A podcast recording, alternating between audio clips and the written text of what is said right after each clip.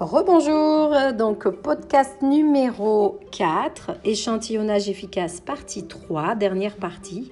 Donc comment faire le suivi de vos échantillons? Donc deux jours ou maxi trois jours, on va dire, maxi trois jours après la livraison, la réception de l'échantillon. Alors comment allez-vous présenter ça? Seulement dire avec vos mots, des simples mots, avez-vous eu l'occasion d'essayer l'huile essentielle que je vous ai euh, donnée en échantillon. C'est une formulation qui rassure les gens et qui leur permet, qui leur permet de dire honnêtement non, pas encore. Au lieu de se sentir coincé si vous demandiez est-ce que l'échantillon a bien fonctionné pour vous?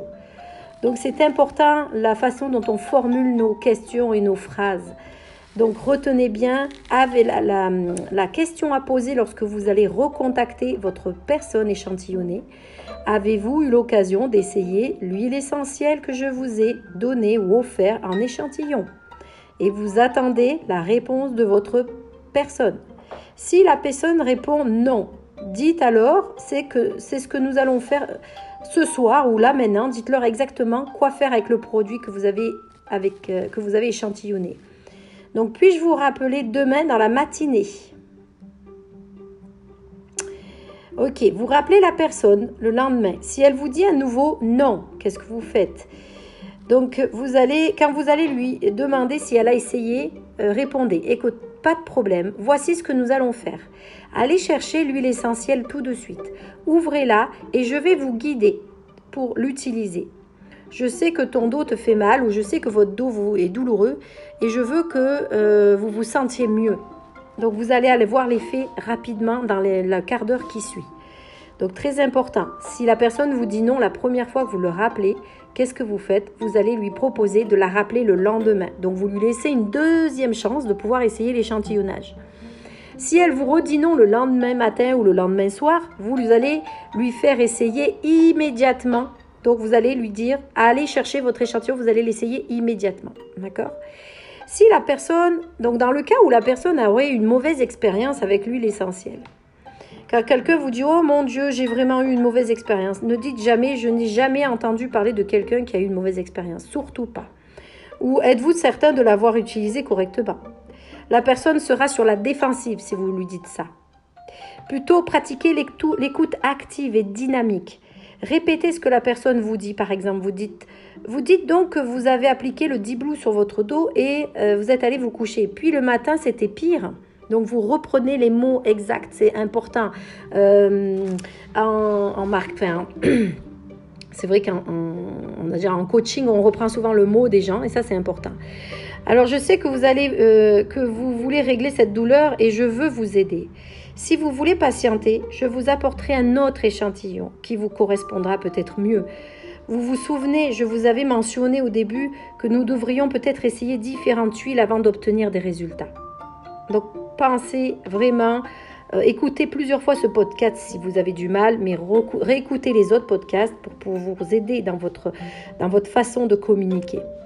Donc à ce, à ce stade-là, vous pouvez lui donner un autre échantillon comme l'aromatoche, ou la Golteri couchée, tout simplement, ou le Copaiba. Vous pouvez lui faire un mélange Copaiba, Golteri, parce que le Copaiba, ça aide beaucoup pour les douleurs aussi. C'est un exemple, hein, c'est vraiment un exemple. Donc, à répéter ça jusqu'à ce que l'expérience soit positive. Très important. Il faut que la personne ait une expérience positive. OK.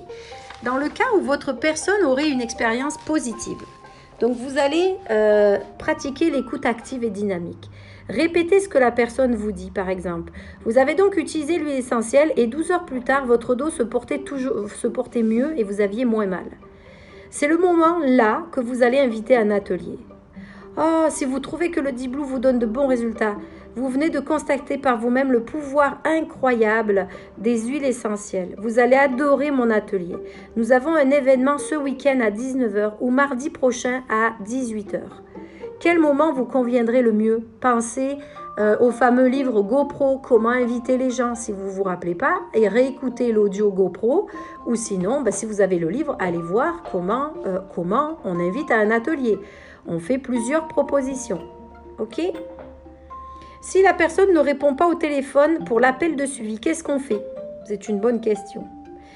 Euh, donc vous allez peut-être euh, laisser un message et dites Ah, j'ai de bonnes nouvelles pour vous, s'il vous plaît, appelez-moi. Si la personne ne retourne pas l'appel, vous allez texter un message. J'ai une surprise pour vous, rappelez-moi.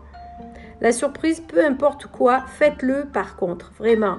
La surprise, c'est vraiment les gens, ça va donner la curiosité. Inviter un atelier ou prévoir une rencontre individuelle. Après avoir vécu une bonne expérience avec l'échantillon que vous leur avez donné, vous allez l'inviter ou à un atelier ou à une rencontre individuelle, un one-to-one. Ayez un calendrier d'atelier ou un agenda de vos disponibilités afin de fixer rapidement une date avec la personne. N'oubliez pas, vos dates d'atelier doivent être fixées à l'avance. Le mois d'avant, ça doit être fixé pour le mois d'après et ainsi de suite. Chaque mois, vous prévoyez vos dates d'atelier. Vous devez avoir une disponibilité, vous devez avoir des dates et des horaires prévus. Alors ça peut être en semaine le soir, ça peut être en week-end le matin, l'après-midi, peu importe.